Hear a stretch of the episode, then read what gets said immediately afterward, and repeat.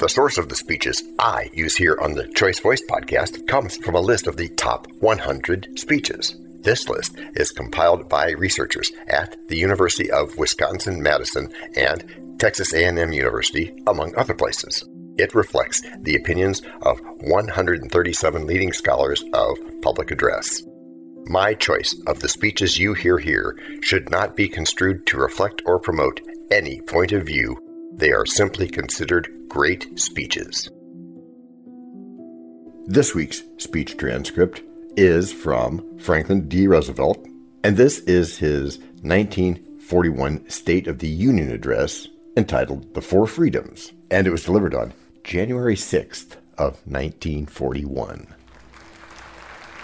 Mr. President, Mr. Speaker, members of the 77th Congress, I address you, the members of this new Congress, at a moment unprecedented in the history of the Union.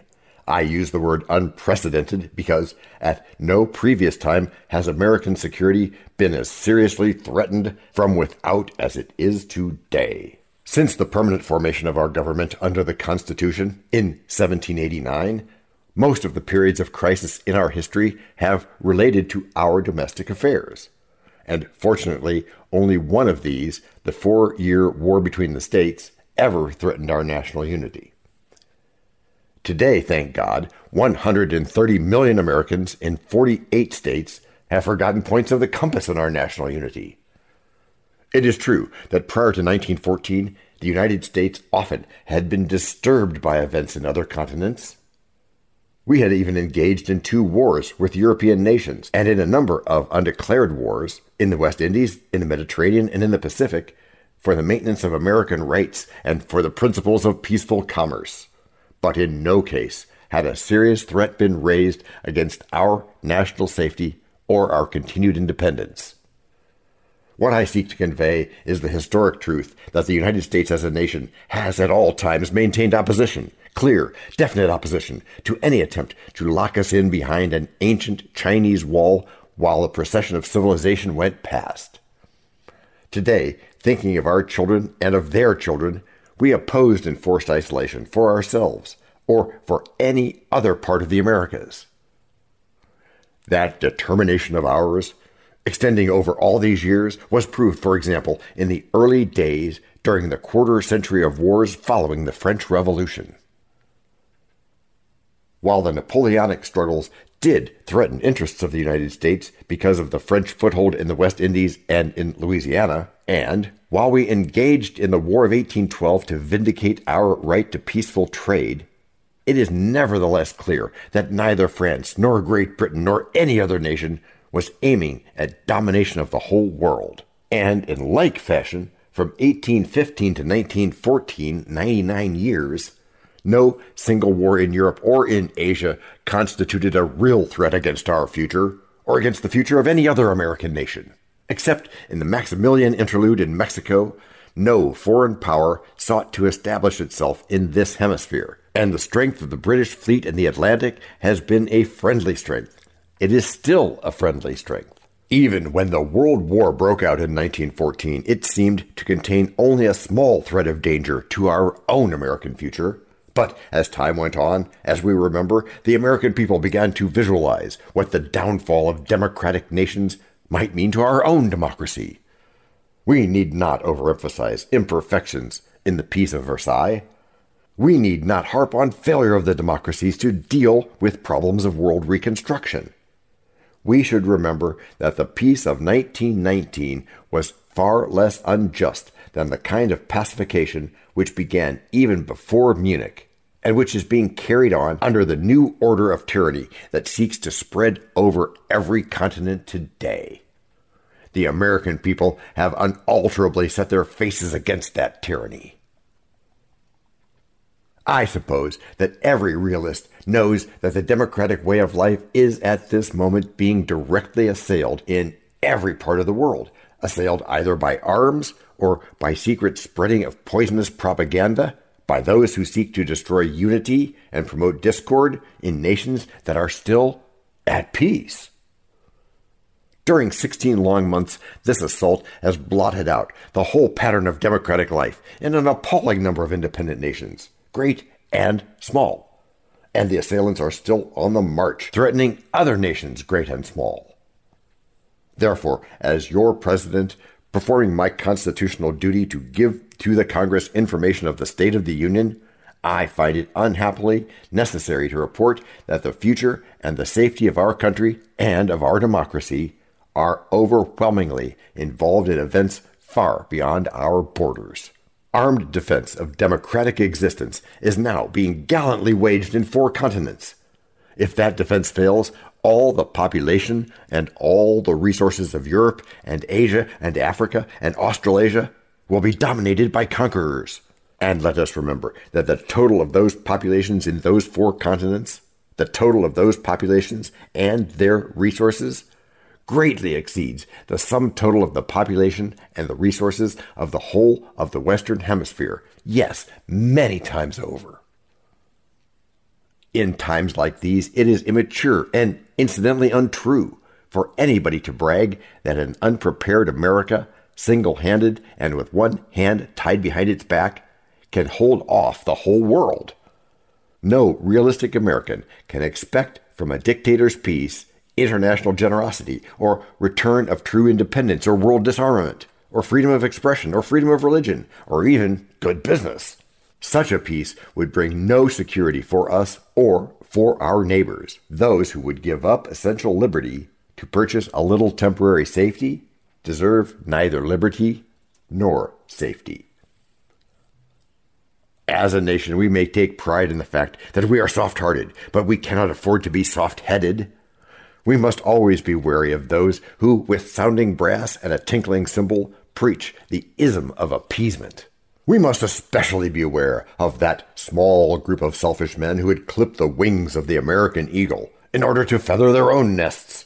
I have recently pointed out how quickly the tempo of modern warfare could bring into our very midst the physical attack which we must eventually expect if the dictator nations win this war. There is much loose talk of our immunity from immediate and direct invasion from across the seas. Obviously, as long as the British Navy retains its power, no such danger exists. Even if there were no British Navy, it is not probable that any enemy would be stupid enough to attack us by landing troops in the United States from across thousands of miles of ocean, until it had acquired strategic bases from which to operate. But we learned much of the lessons of the past years in Europe, particularly the lesson of Norway, whose essential seaports were captured by treachery and surprise, built up over a series of years. The first phase of the invasion of this hemisphere would not be the landing of regular troops. The necessary strategic points would be occupied by secret agents and by their dupes, and great numbers of them are already here and in Latin America. As long as the aggressor nations maintain the offensive, they, not we, will choose the time and the place and the method of their attack. And that is why the future of all the American republics is today in serious danger.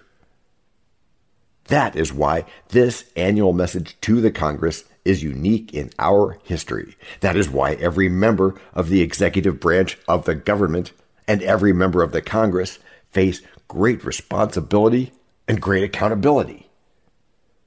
The need of the moment is that our actions and our policy should be devoted primarily, almost exclusively, to meeting this foreign peril. For all our domestic problems are now part of the great emergency.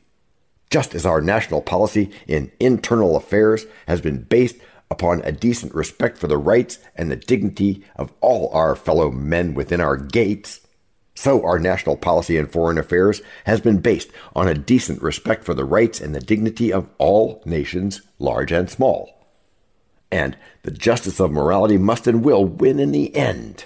Our national policy is this first, by an impressive expression of the public will and without regard to partisanship, we are committed to all inclusive national defense.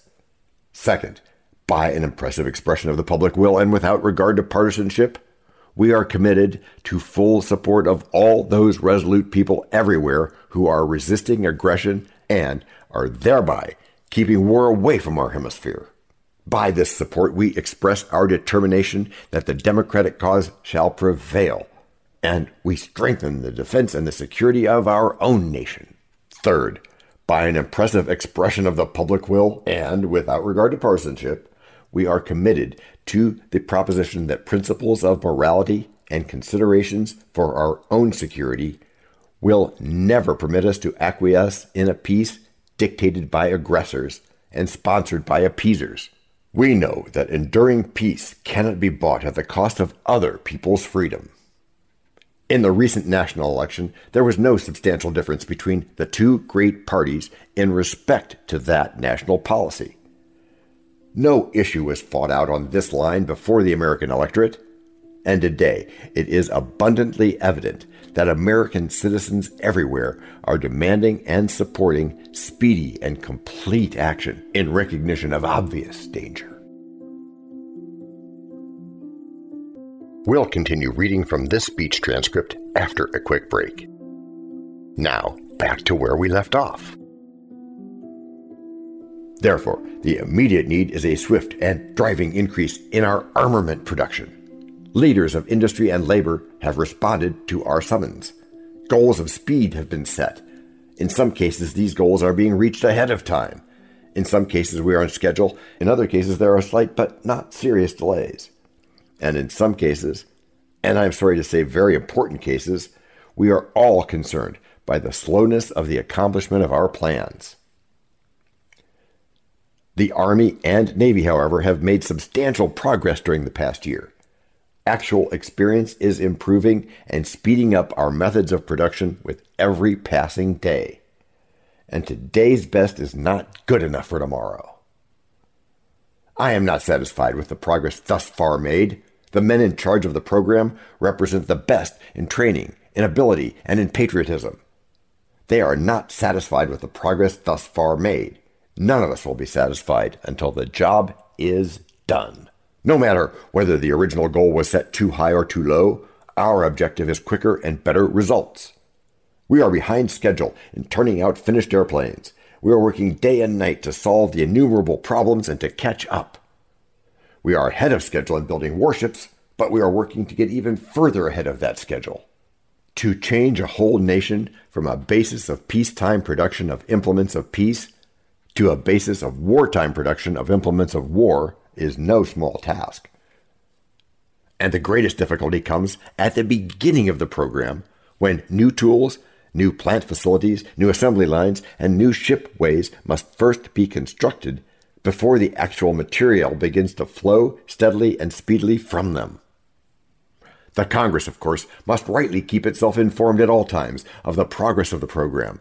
However, there is certain information, as the Congress itself will readily recognize, which, in the interests of our own security and those of the nations that we are supporting, must of needs be kept in confidence. New circumstances are constantly begetting new needs for our safety. I shall ask this Congress for greatly increased new appropriations and authorizations to carry on what we have begun. I also ask this Congress for authority and for funds sufficient to manufacture additional munitions and war supplies of many kinds, to be turned over to those nations which are now in actual war with aggressor nations. Our most useful and immediate role is to act as an arsenal for them as well as for ourselves. They do not need manpower, but they do need billions of dollars worth of the weapons of defense. The time is near when they will not be able to pay for them all in ready cash. We cannot, and we will not, tell them that they must surrender merely because of present inability to pay for the weapons which we know they must have. I do not recommend that we make them a loan of dollars with which to pay for these weapons, a loan to be repaid in dollars. I recommend that we make it possible for those nations to continue to obtain war materials in the United States fitting their orders into our own program. And nearly all of their material would, if the time ever came, be useful in our own defense. Taking counsel of expert military and naval authorities, considering what is best for our own security, we are free to decide how much should be kept here and how much should be sent abroad to our friends who, by their determined and heroic resistance, are giving us time in which to make ready our own defense. For what we send abroad, we shall be repaid, repaid within a reasonable time following the close of hostilities, repaid in similar materials, or at our option in other goods of many kinds, which they can produce and which we need. Let us say to the democracies, we Americans are vitally concerned in your defense of freedom. We are putting forth our energies, our resources, and our organizing powers to give you the strength to regain and maintain a free world. We shall send you, in ever increasing numbers, ships, planes, tanks, guns. This is our purpose and our pledge. In fulfillment of this purpose, we will not be intimidated by the threats of dictators that they will regard as a breach of international law or as an act of war our aid to the democracies which dare to resist their aggression. Such aid, such aid is not an act of war, even if a dictator should unilaterally proclaim it so to be. And when the dictators, if the dictators, are ready to make war upon us, they will not wait for an act of war on our part. They did not wait for Norway or Belgium or the Netherlands to commit to an act of war. Their only interest is in a new one way international law which lacks mutuality in its observance, and therefore becomes an instrument of oppression.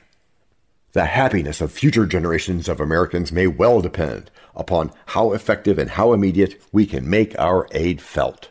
No one can tell the exact character of the emergency situations that we may be called upon to meet. The nation's hands must not be tied when the nation's life is in danger.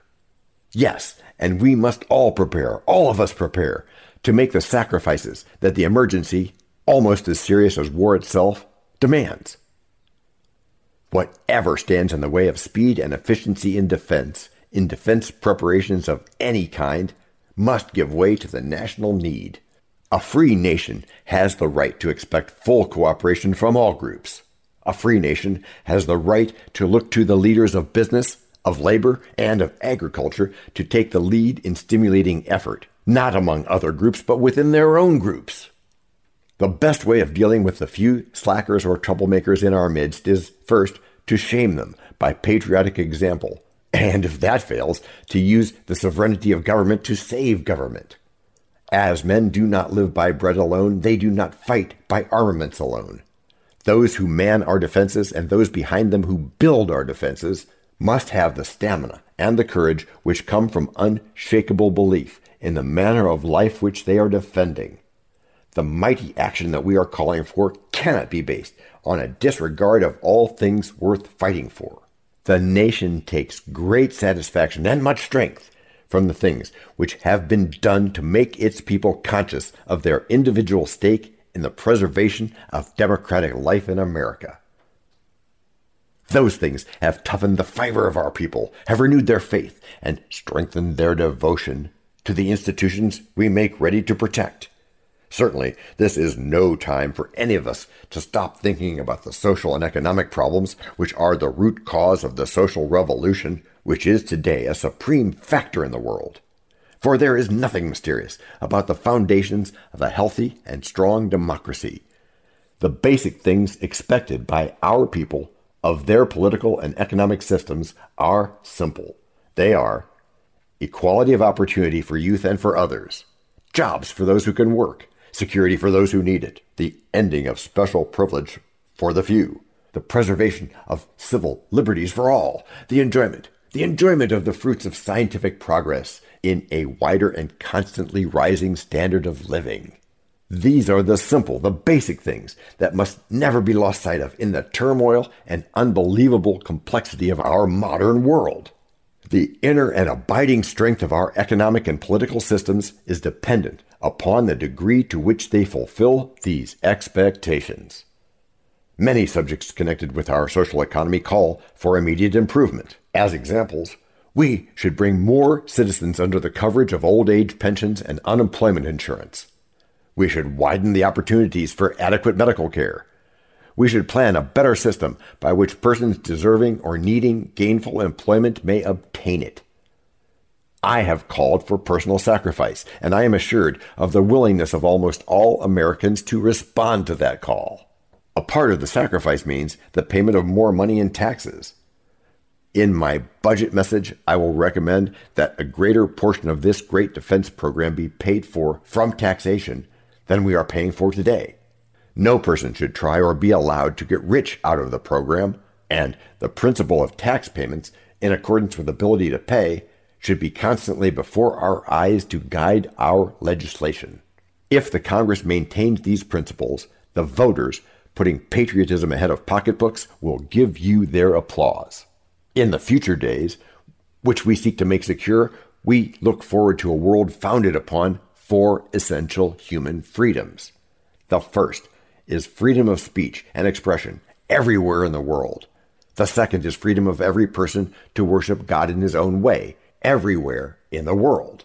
The third is freedom from want, which, translated into world terms, means economic understandings which will secure to every nation a healthy peacetime life for its inhabitants everywhere in the world. The fourth is freedom from fear, which, translated into world terms, means a worldwide reduction of armaments to such a point and in such a thorough fashion that no nation will be in a position to commit an act of physical aggression against any neighbor anywhere in the world. That is no vision of a distant millennium. It is a definite basis for a kind of world attainable in our own time and generation. That kind of world is the very antithesis of the so called New Order of Tyranny, which the dictators seek to create with the crash of a bomb. To that new order, we oppose the greater conception, the moral order. A good society is able to face schemes of world domination and foreign revolutions alike without fear. Since the beginning of our American history, we have been engaged in change, in a perpetual peaceful revolution. A revolution which goes on steadily, quietly adjusting itself to changing conditions, without the concentration camp or the quicklime in the ditch. The world order which we seek is the cooperation of free countries, working together in a friendly, civilized society. This nation has placed its destiny in the hands and heads and hearts of its millions of free men and women, and its faith in freedom under the guidance of God. Freedom means the supremacy of human rights everywhere. Our support goes to those who struggle to gain those rights and keep them. Our strength is our unity of purpose. To that high concept, there can be no end save victory.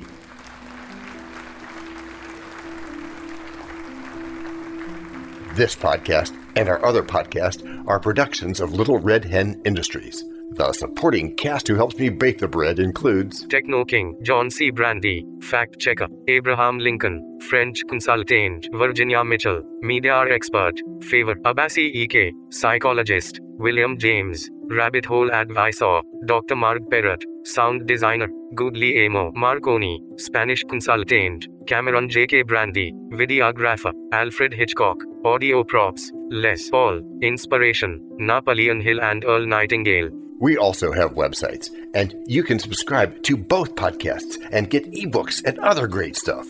You can send us a video, audio, or text message, but of course, you'll have to head to the show notes, either on your phone or on the web, to actually get links and stuff.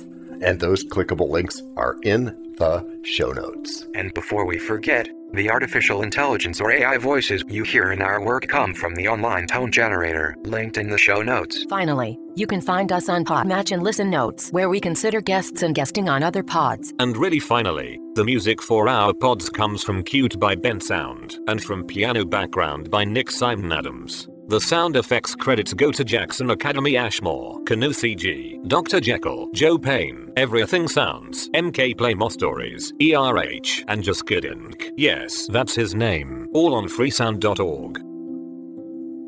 Paul,